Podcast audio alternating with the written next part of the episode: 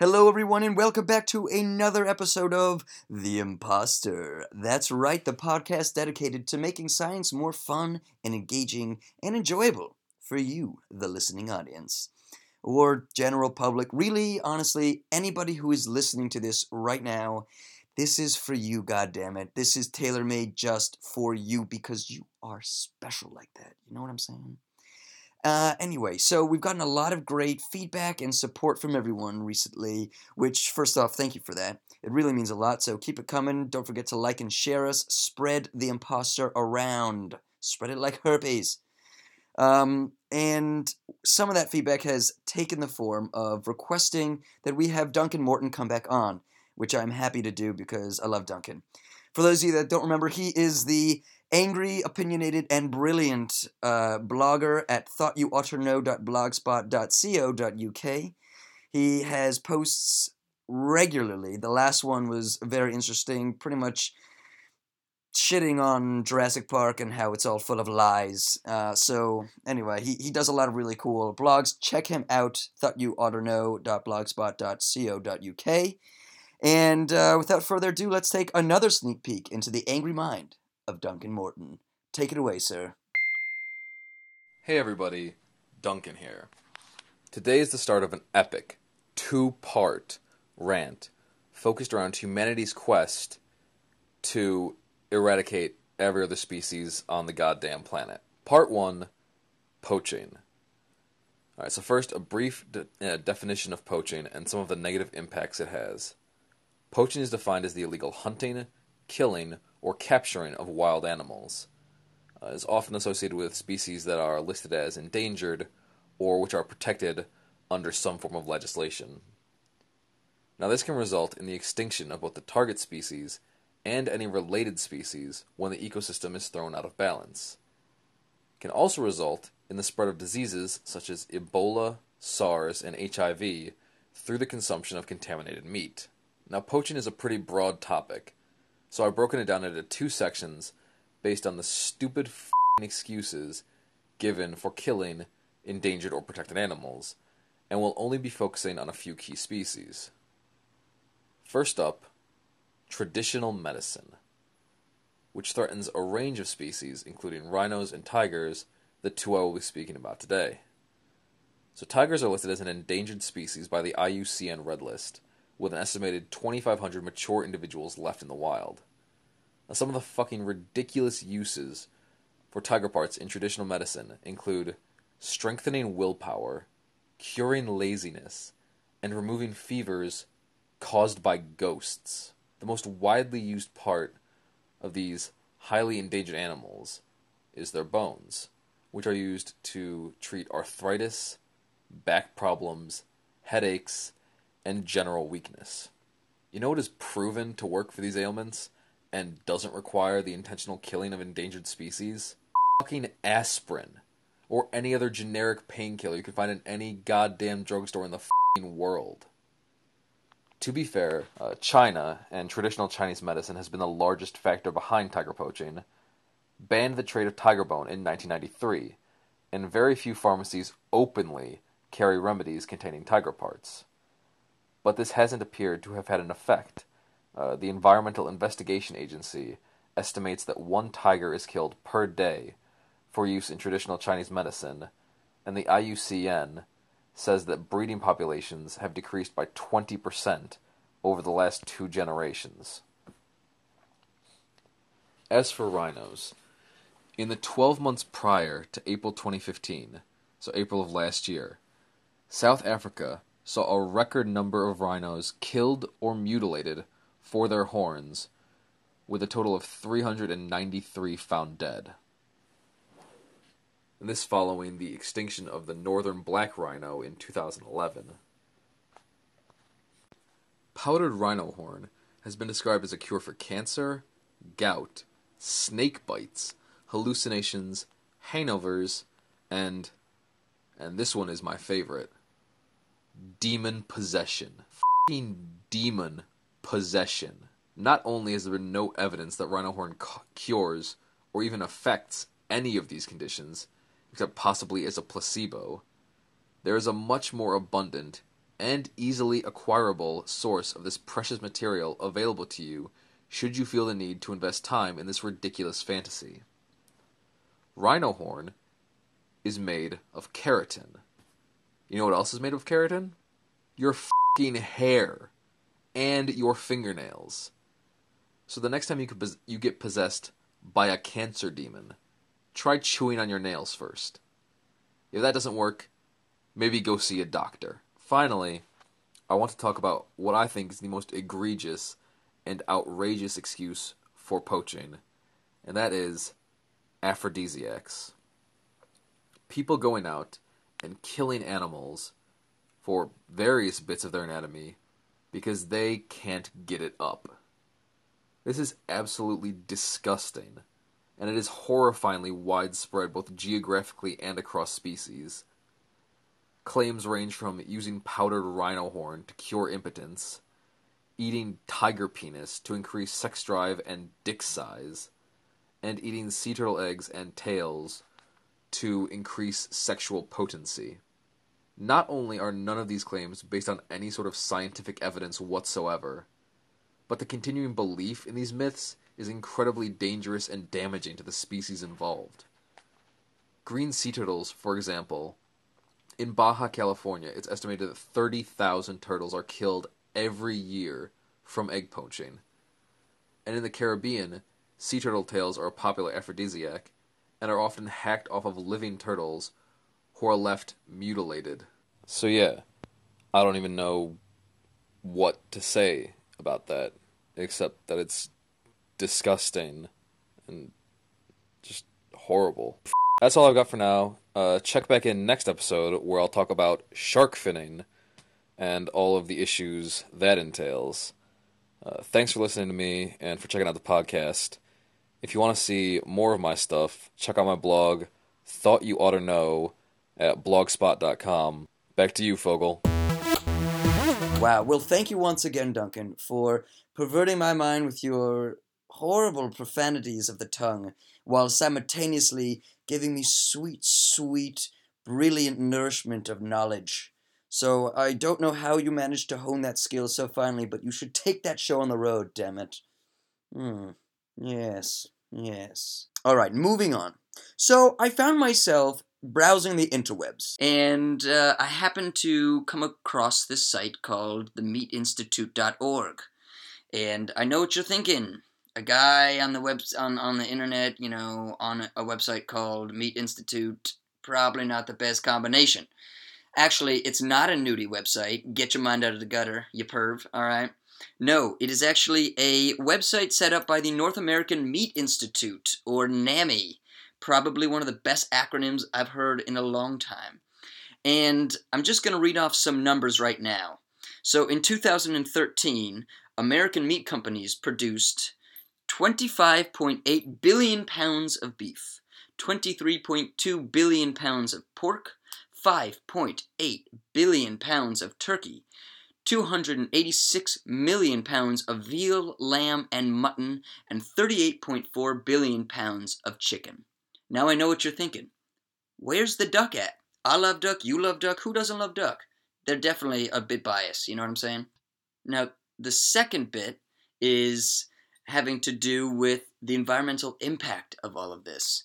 So, for those of you that have seen the documentary Cowspiracy, I know I've definitely drank the Cowspiracy Kool Aid.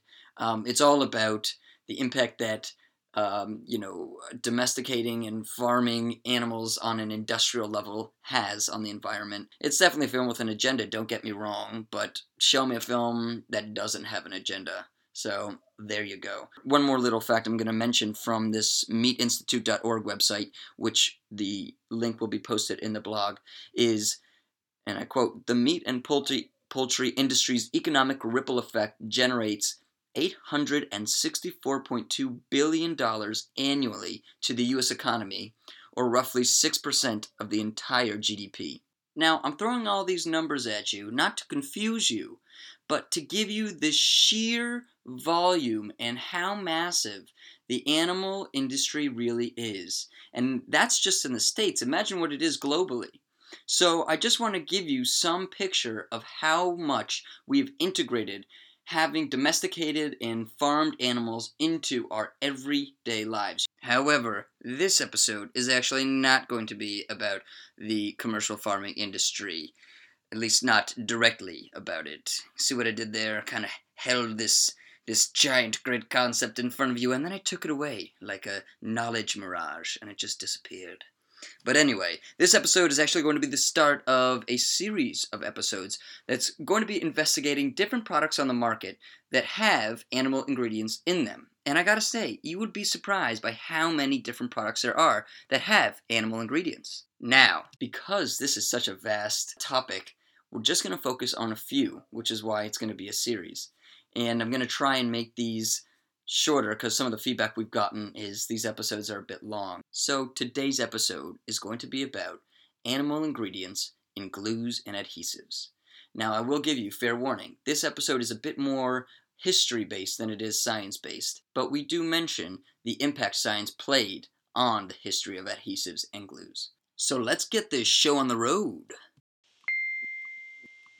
We live in an age based on science and technology with formidable technological powers. And if we don't understand it, by we I mean the general public, if it's something that, oh, I'm not good at that, I don't know anything about it, then who is making all the decisions about science and technology that uh, are going to determine what kind of future our children live in? We've really got to start at the earliest levels with having a broader view of what education really can and should be.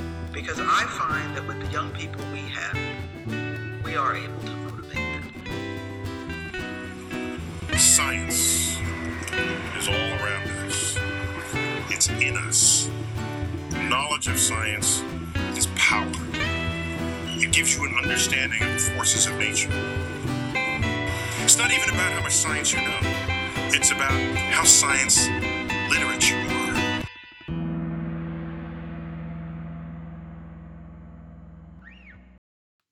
everyone, and welcome back to the Imposter Podcast, the podcast that, frankly, is made for you, but by me. So, you know, get over yourself. Anyway, so as I said before, uh, this is a bit more of a history podcast than it is a sciency one. So apologies for those of you that were expecting something else, um, but you're gonna have to live with it. Hopefully, you'll find it interesting. Uh, and I gotta say, in doing the research for this episode uh, and kind of the series, I was bombarded by so much interesting information all about kind of the history of agriculture and domestication.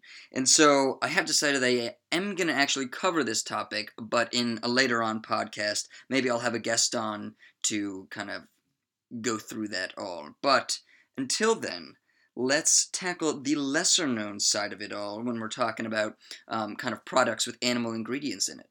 So, as I said, we're going to be talking about adhesives and glues. Um, and just before we get started, I want to take the time to thank Dr. Tom Pope from Harper's Adams Harper Adams University, uh, who helped me with some of the research for this uh, episode, and it was very much greatly appreciated. So thank you, Dr. Pope. Now, I figured let's let's organize ourselves a little bit. You know, uh, let's let's start from the macro. Let's let's get the big picture. Let's zoom out, and then we'll kind of get into it that way. So, I, I think let's let's take it back to the human relationship with the natural world. You know, we humans, we've we've forced and forged this kind of special relationship with the animal kingdom over many, many thousands of years. And, you know, that that relationship has taken many different forms, whether it's it's mutualism or predation, or if you want to go there, parasitism, or you know many other different uh, forms. And so over time, you know, and through all parts of the world, where there was different tribes and you know various populations of humans, uh, everybody seemed to learn through trial and error how to exploit and benefit from certain plants and animals, and those exploitations helped us realize what tools we need to make survival more efficient. And that leads us to kind of, in a very brief way of saying it, to where we are now. Now, I think it's only fair to give some credit to the fact that had we not hunted animals, we probably wouldn't have discovered that we could make various tools like glue and adhesives and weapons and whatnot, from their various body parts. Uh, so you have to mention the food part of it, the food part of our survival, in order to get to you know the the other part. And and I'm reminded by a lesson that I learned when I I think I was in second grade, so I must have been around seven or eight. And we had a lesson on Native Americans and about you know their relationship to nature, and especially when they would go hunting, um, they would use as much of the animal as they could. So, you know, if they were going to hunt a buffalo, they would use other parts of the buffalo, like the skin and uh, various organs. They would use, you know, for example, the bladder to carry liquids like water. And, you know, I really have to respect that utilization of, you know, and, and ingenuity to use every part or as many parts as you can of an animal. It shows respect both to, you know, the animal you've killed, but it also shows that you're thinking of new ways to survive. And that is, I think, one of the reasons why us humans have been so successful. So I wanted to take that idea, and bear with me now, you're going to follow my train of thought, and see if it can apply to kind of today, where we have these large farming and agriculture industries that, you know, mainly are used for our sustenance. But do they use any other parts of the animal or byproducts of the plants or, you know, vegetables, whatever, for other purposes, for other products? And it turns out we do. We use uh, quite a lot. And I don't know if you know there's still that same amount of respect that maybe the Mer- the Native Americans did and still do probably, um, but the market is big, and so that's how we arrived at investigating the other side of animal production, seeing what other products use both plants and animals in their ingredients. Um, and so I think a good place to start is with adhesives and glue because it actually played a pretty big part throughout history and still does today. I know I couldn't live without duct tape and Gorilla Glue, it's definitely an essential. Anyway, let's find out a bit more about the history of glues and adhesives. When constructing a piece of furniture, or building a house, or making a model airplane, or just being that asshole that sets up a horrible April Fool's Day prank, one of the common tools that's been used for thousands of years by us humans is glues and adhesives. Now, I did find two different definitions for glues and adhesives. One is that for glue, it's a more basic material uh, and it's more easily prepared, where in contrast, adhesives tend to be a combination of materials that are permanently changed through various other processes and techniques uh, I did also happen to find that some people think glue and adhesive is interchangeable, so take it as you wish. But anyway, the history of glues and adhesives actually are quite quite long. I mean, it goes back thousands of years, and I I have seen some conflicting dates, uh, and I think the primary literature uh, agrees or points to that the kind of first evidence of adhesives and glues, if we're going to use them interchangeably, dates back to about 200,000 years ago. The Homo heidelbergensis, which is a now extinct ancestor of the Neanderthals, uh, was found to use this adhesive made from the birch bark, and it was a kind of tar made from birch bark, and it was used to glue uh, basically stones to wood to make spears. And so that is, uh, I think, some of the first evidence they have. I think that was carbon dated, and the next the next kind of runner up is about 70,000 years ago where they found um, instead of for spears they found the tree sap was used to preserve cave paintings in South Africa. So, for you art folks, paint restoration goes back many thousands of years. Did not know that. So, there you go. Anyway, what seems to be agreed upon, no matter who you are, is that definitely from 6,000 years ago onwards, peoples from all around the world, many different ancient civilizations like ancient Egyptians, ancient Chinese, the Mayans, the Incans, the Aztecs, Babylonians, Native Americans, Mongols. I mean, the list really it goes on and on. They all used various different glues and adhesives, whether it was made from tree sap or other plants or animal based glues and adhesives. I mean, they all kind of had their own versions of it, you know? Um, and so the kind of process in which these glues and adhesives were made were actually somewhat similar, it seems. And essentially, what would, what they would do is they would collect different uh, different parts of an animal, so either the blood or the bones, the skin, the cartilage. Um, if it was plants, they would you know collect different plants or vegetables or beeswax or trees, and they would clean them all, and then they would boil them. And after they were boiled, you'd get another substance that they would strain out, and essentially that strained uh, out, output would be what they would essentially use. Now they could also use that straight as it's kind of warm and gooey then and use that as a, as a glue and adhesive, or they could wait for it to dry out and then they would crush it down into a powder and it could be a uh, you know glue and adhesive for whenever they want it. Just add water, you know. There you go, bada bing, bada boom. So yeah, so that's a very brief rundown of the process of kind of how they made these glues and adhesives um, back then. Now, I'm sure there were different methods depending on uh, where you were and which civilization it was, and also which you know which part of the animal you're using. The uh, Sumerians, around I think 3000 BCE, made a glue called seigen out of animal skin, I believe, and uh, you know that was just that's just one example, but that was a specific type of glue.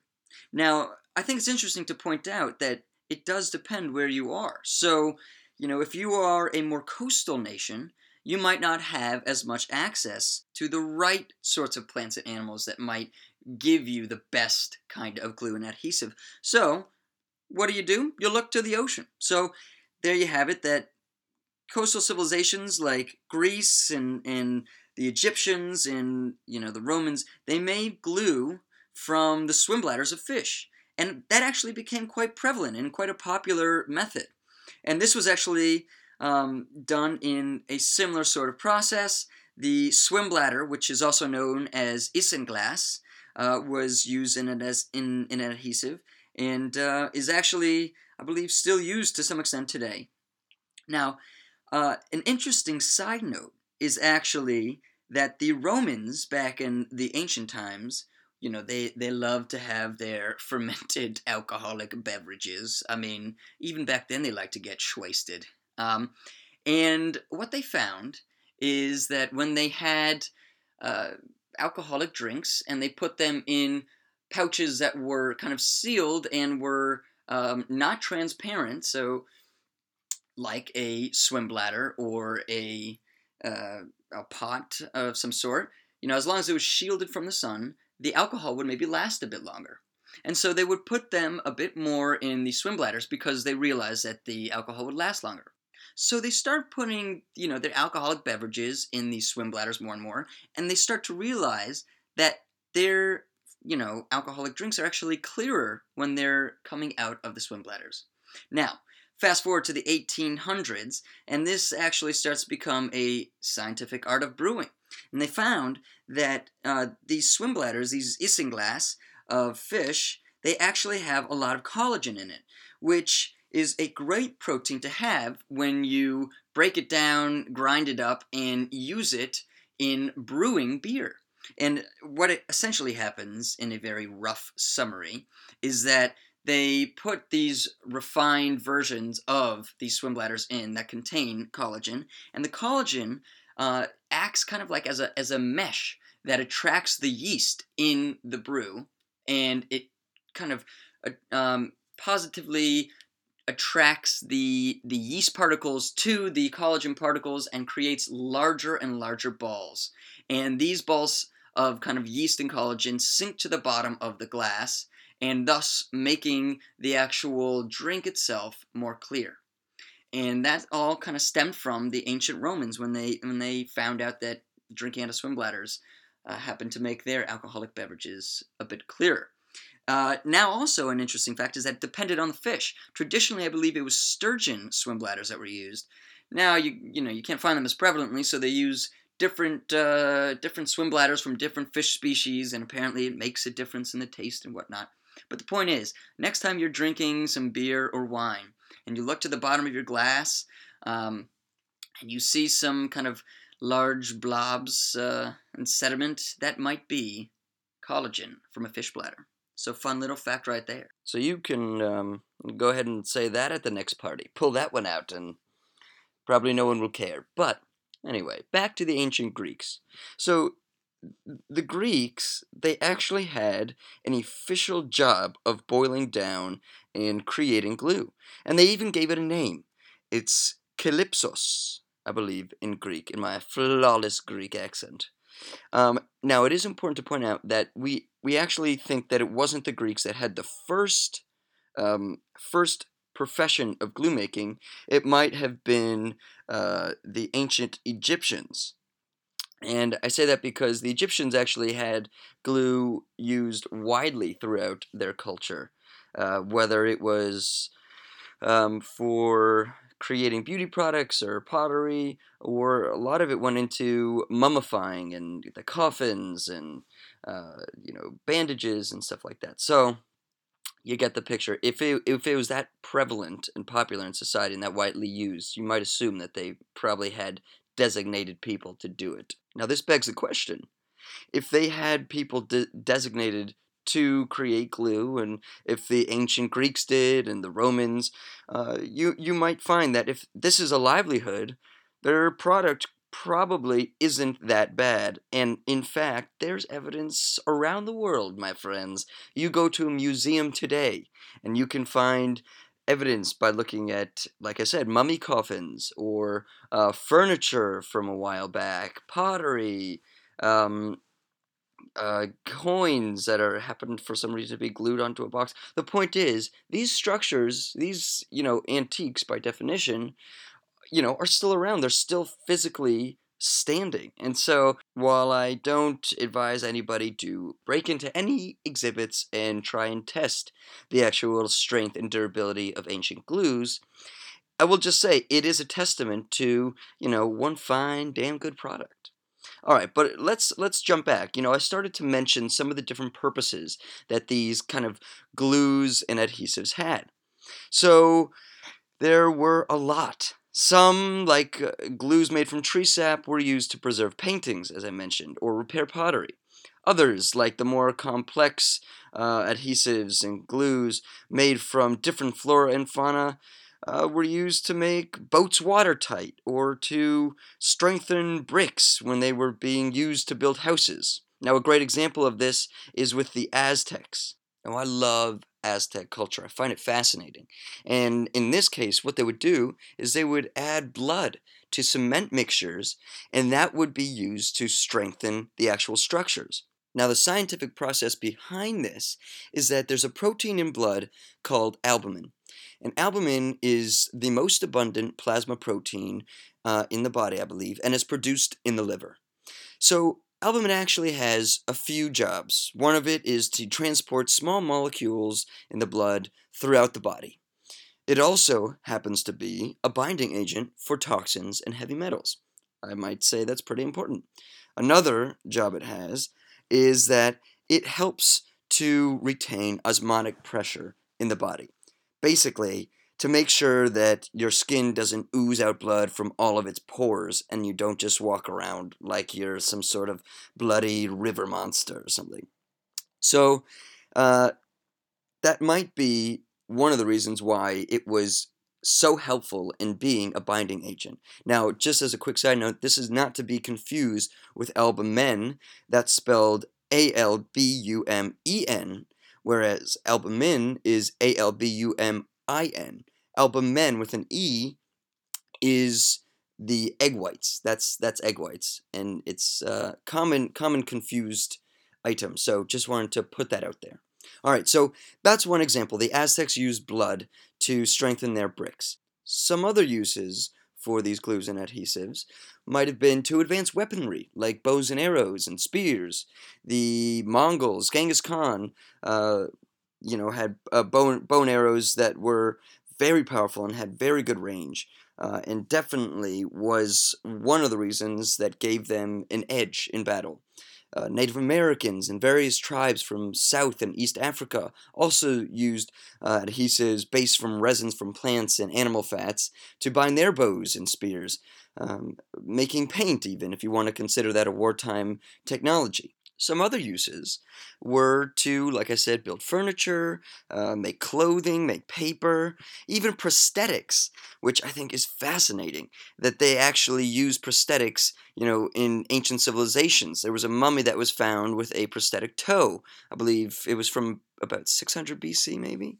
Uh, but the point is, you know, what was that for aesthetic purposes or was that for, you know, practical purposes to help them balance and walk better? Who knows? But I find it fascinating either way. So I'm confronted with this thought, which is, you know, we have this capacity for such tribal and predatory and violent behavior. But on the other hand, we also have this capacity for high, higher mental processing.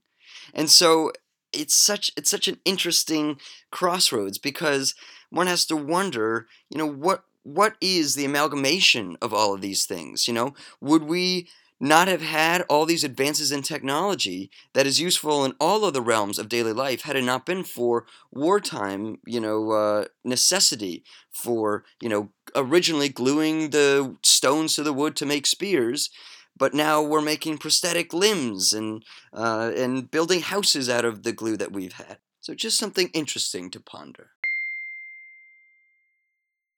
So when talking about ancient civilizations, I think an interesting part to think about is the societal implications and how prevalent it was in society. So for you biblical folk, I'm talking to you, Moishe. You know what I'm saying? Uh, there are a few references in the Bible to glues. And and I was reading this book called Adhesive Bonding: Science, Technology, and Applications. Now I say that a bit sarcastically, but truthfully, there was actually some pretty cool stuff in it. Um, but they, they point out that there's quite a few biblical references of using glue. One example is in the building of the Tower of Babel. Another is the basket of Moses. And apparently, uh, Moses' basket was using uh, casein glue, which is a glue made from milk protein, uh, which is also the similar process that is used to make cheese. So there you go. Uh, but there's also references to Noah's Ark. So they, they all have these kind of brief mentions of using glue to construct different things and to stick one to the other. And there's a quote from Jeremiah 19:11 that uh, this adhesive bonding book uh, likes to use, which is, and I quote, as one breaks a potter's vessels so that it can never be mended, end quote. Now, that can infer a few different things. Uh, it either means that the, they can repair pottery, it means that they couldn't repair pottery, or it means that the days of consumerism are biblical. They are Long time. That's right. The Dixie Cup generation is thousands of years old. You break your pottery? All right, just get a new one. Lord Almighty. Anyway, so as access to writing materials and written language was becoming more prevalent, uh, you would expect that eventually there might be a glue recipe somewhere. So some people like to point that around 200 BCE, this might have been around the time that the first glue making recipe was written down. I can say that definitely by 50 BCE, Titus Lucretius Carus, the Roman poet and philosopher, definitely wrote about glue, and he wrote about glue made from bulls. And when I say bulls, I don't know which part. I'm assuming it's probably bulls' testicles, because for some reason, people love to talk about bulls' testicles. I don't want any of that in or near or around my mouth or other orifices. But hey, everybody's got their own thing. Not knocking it. Do do what do what makes you happy, I, I suppose. But anyway, so as uh, as Titus, great name, uh, documented this glue making. He also was doing different experiments with different materials and different methods. And so the scientific process of making glue began. Now, Fast forward 100 years after Lucretius Carus, and uh, we have Pliny the Elder. And he was another Roman who wrote about many different types of glues and adhesives and even sealants. Now, what made Pliny the Elder, which, by the way, great name also, was that he kind of took it a step further.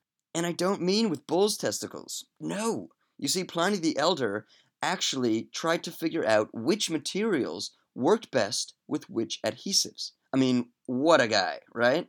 Now, not too far away in Greece, there was a fellow named Pedanius Dioscundes. Uh, That's horrible pronunciation. I apologize. My Greek is atrocious. Now, this dude was a pretty cool guy.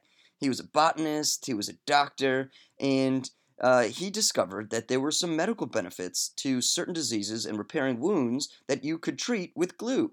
And, um, you know, some of those medical benefits we still use today. I have a friend, uh, Jonathan, who cut his knee open and they glued the uh, cut back up. So there you go. All right. So now we get to a point in the history of glues and adhesives that's a bit murky. And the reason why is because there's just not that much out there for the next 1,000 years. So there's two primary schools of thought as to why that may be. One is that societies just kind of found alternatives to glue and adhesives and they weren't as widely used and so they were kind of phased out for a bit. The second school of thought is that actually they were used quite frequently and they were still very prevalent in societies.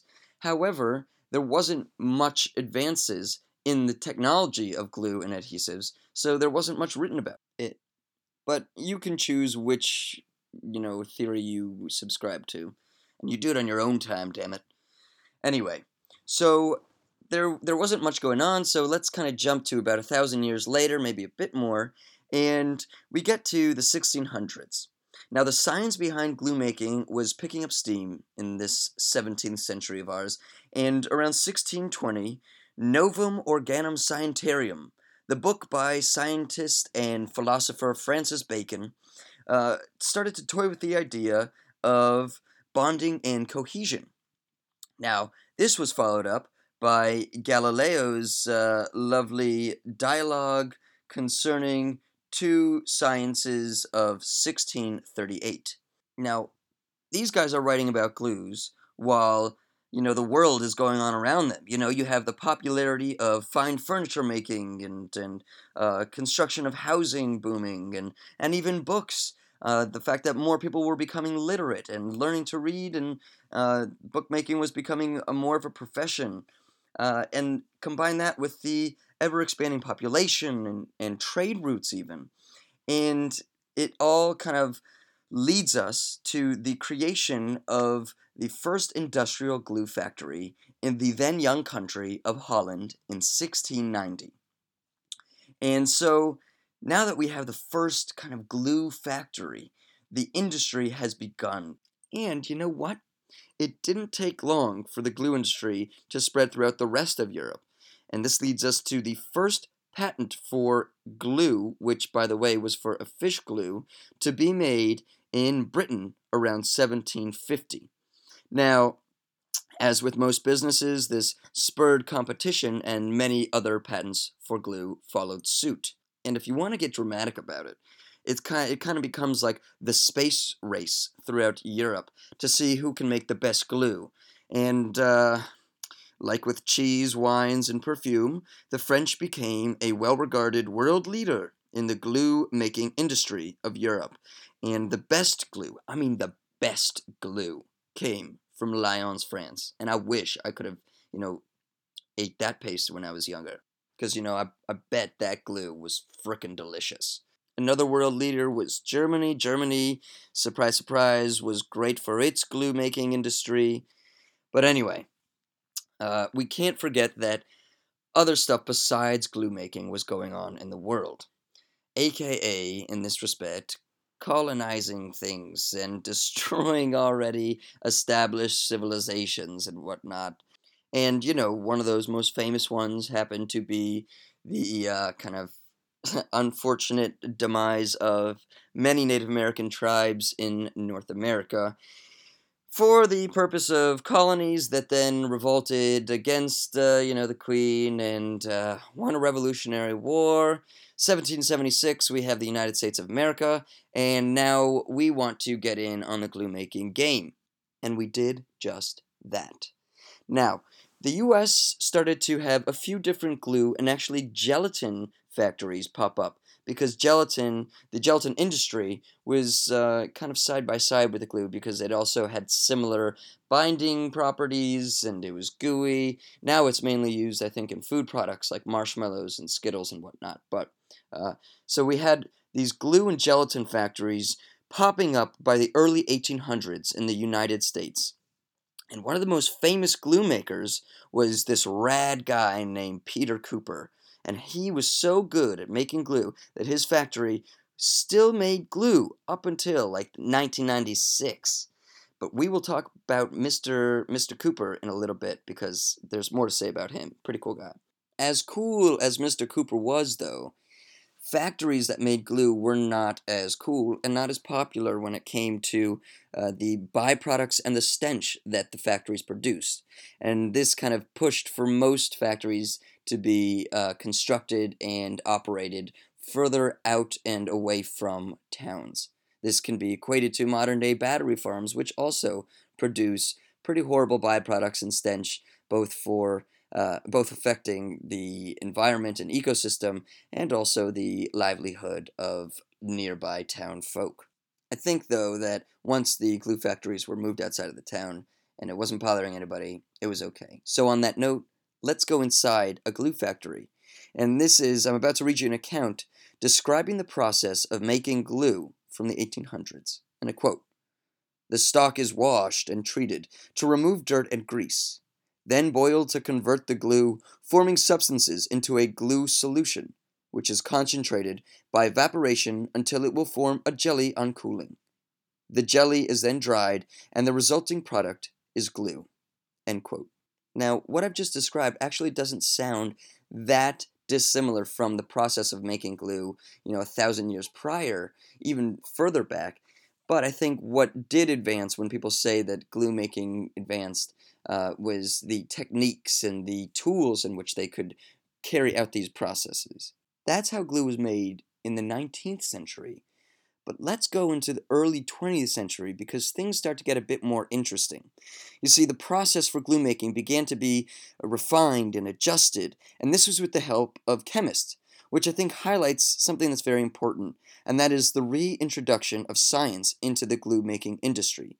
And that means that you know the scientific process and critical thinking and rigorous testing um, of both theories and methods and ingredients was being highlighted. And I'm going to be honest, folks, this is kind of an important thing to have if you're going to consistently try and produce a good product for the market. Because before they implemented this kind of scientific thinking, what they would do to test the strength and quality of a glue was primarily by by smelling it, by looking at it, and by touching it.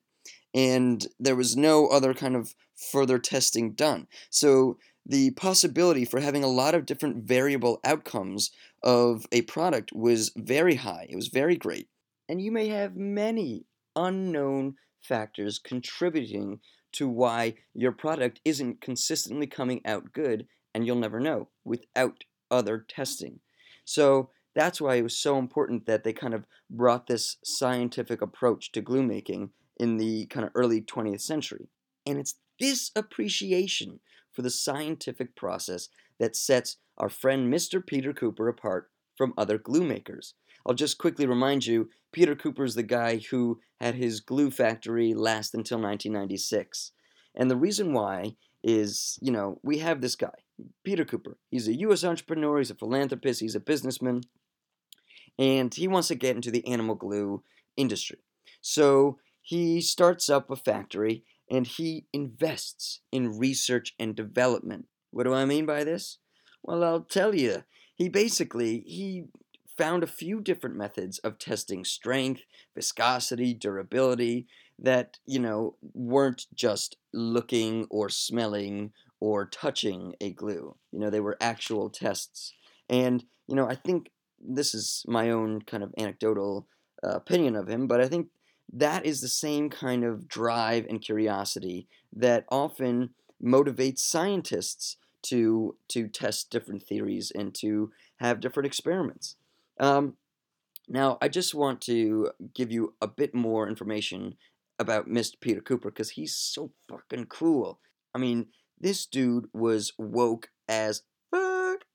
Um, I mean, this guy was a businessman. He was an entrepreneur. He was a philanthropist. He patented gelatin in 1845. He designed the first steam train in the U.S. in 1830. He even ran for president when he was 85 years old in 1876. I mean, this guy was like, he was on it. As you can tell, I kind of have a man crush on him. But uh, not only that, I think the coolest thing about him, in my opinion, is his dedication to the sciences. I mean, this guy was not just, oh, yeah, I'm a businessman. I want to make glue making. Let's do science. That looks like it's a good idea. I mean, his, dedication extended post mortem. He set up something called the Cooper Union for the Advancement of Science and Art. It, it was a, it's a college in New York City, and it's it's still around today. Basically, the Cooper Union, as if you couldn't tell from the title, had the goal and has the goal of spreading science and art to anyone and everyone. I mean, it was it was free tuition to the working class, but not only that, it didn't exclude by race or gender or ethnicity. I mean, it was really really about inclusivity and and giving anybody who wanted to learn about science and art that opportunity. And I never met the guy, so I can't judge him by character and how much he actually believed in uh, in inclusivity and if he was, you know, discriminating to other people. And I, I don't know. I never met the guy, but you you have to at least give you know credence to the fact that for the time that was kind of unheard of. So pretty cool. But look him up because he's a fascinating guy, and I'm getting a bit off topic. All right. Anyway, as I was saying, uh, technology was advancing, scientific methods were advancing, and with that, we, we found new ways to create different glues and adhesives. And one of those is thermoplastics, which was originally made from uh, the cellulose of wood. And my kind of rough understanding of thermoplastics is that they are plastics that can change shape easily when they're heated, and they harden when they're cooled, and they can be done and that, that process can be done multiple times, which is why I think they're easy to recycle. So thermoplastics were invented. Plastics and rubbers, uh, you know, started to come onto the market and experienced a boom around, you know, the same time. We had synthetic adhesives, and before long, you know, we had silicone, we had epoxies, more thermoplastics, uh, more plant-based adhesives like starch. I mean, it really, it just continued to boom like that. And uh, with the exception of some animal glues, which are made special for, I believe, furniture building and, and for fixing instruments, mainly of the wooden variety, uh, that has pretty much replaced most of the animal and plant based plant blah blah blah plant based glues on the market now. So yeah, so most of the glues and adhesives on the market today are not sourced from animal and plant-based ingredients. I mean, even the iconic Elmer's glue, which has a cow for a logo, uh, it doesn't use animal ingredients anymore. Though originally the reason they had the cow as a logo was because it was kind of a, a little uh, nod to the fact that they were using animals, uh, and I guess in this case a cow. So there you have it, my friends. That is a brief history of glues and adhesives and the animal ingredients that were historically used in them. Now, we are about to end, uh, but before we do, I just want to do one last thing, which is to take a look at the future. And what, what does the future hold? I think it's always important to ask that question. And it seems to have actually a beautiful kind of turn of events. Whereas you know, historically we've sourced our glues and adhesives from animal ingredients. The future seems to be looking like we're going to base our glues and adhesives off of techniques that animals use in the natural world. So, what do I mean by this? I'll tell you, little penguins. This is what I mean. Essentially, this team from UMass Amherst, which Amherst happens to be the town that uh, my undergraduate is in, uh, Hampshire College, holla, um, but anyway, this team from UMass, they are basically looking at the way geckos are able to climb vertically up different walls and just kind of stick to surfaces in general. And they created this adhesive called Geckskin, which is a layered material that essentially enhances the adhesion or the ability for something to stick to it uh, onto a surface. And the, the cool thing about this is that it's not a permanent adhesive. You know, it can uh, it can hold a very heavy load, but then if you twist the material in a certain way, it's easy to take off. So I'm gonna post a video to their uh, to their product because it's really really cool. Um, and I also probably did a pretty crappy job of explaining it, but check it out because it's pretty cool. Um, there are other examples of you know um, adhesives and glues that are being modeled off of different animals. Another one is with mussels because mussels need to kind of attach themselves to these rocky substrates in the intertidal zones um, because, you know, when the waves are crashing on them, they need to make sure they're not just kind of floating around everywhere and getting bashed across other rocks. So they need to have a, a kind of a firm holdfast onto these rocks. And so they're kind of modeling a glue off of the way that these mussels stick to rocks. So, very fascinating stuff. I'll try and post a link to that as well on the blog. All right, y'all, I'm about to wrap this up. I just want to say one last thing, which is to thank everyone for their support. Y'all have been very, very great. And also, just to say, don't forget to like and share us on Facebook and tell your friends, tell your family if they might be interested in a podcast like The Imposter. All right, folks, thanks for listening, and we will see you next time.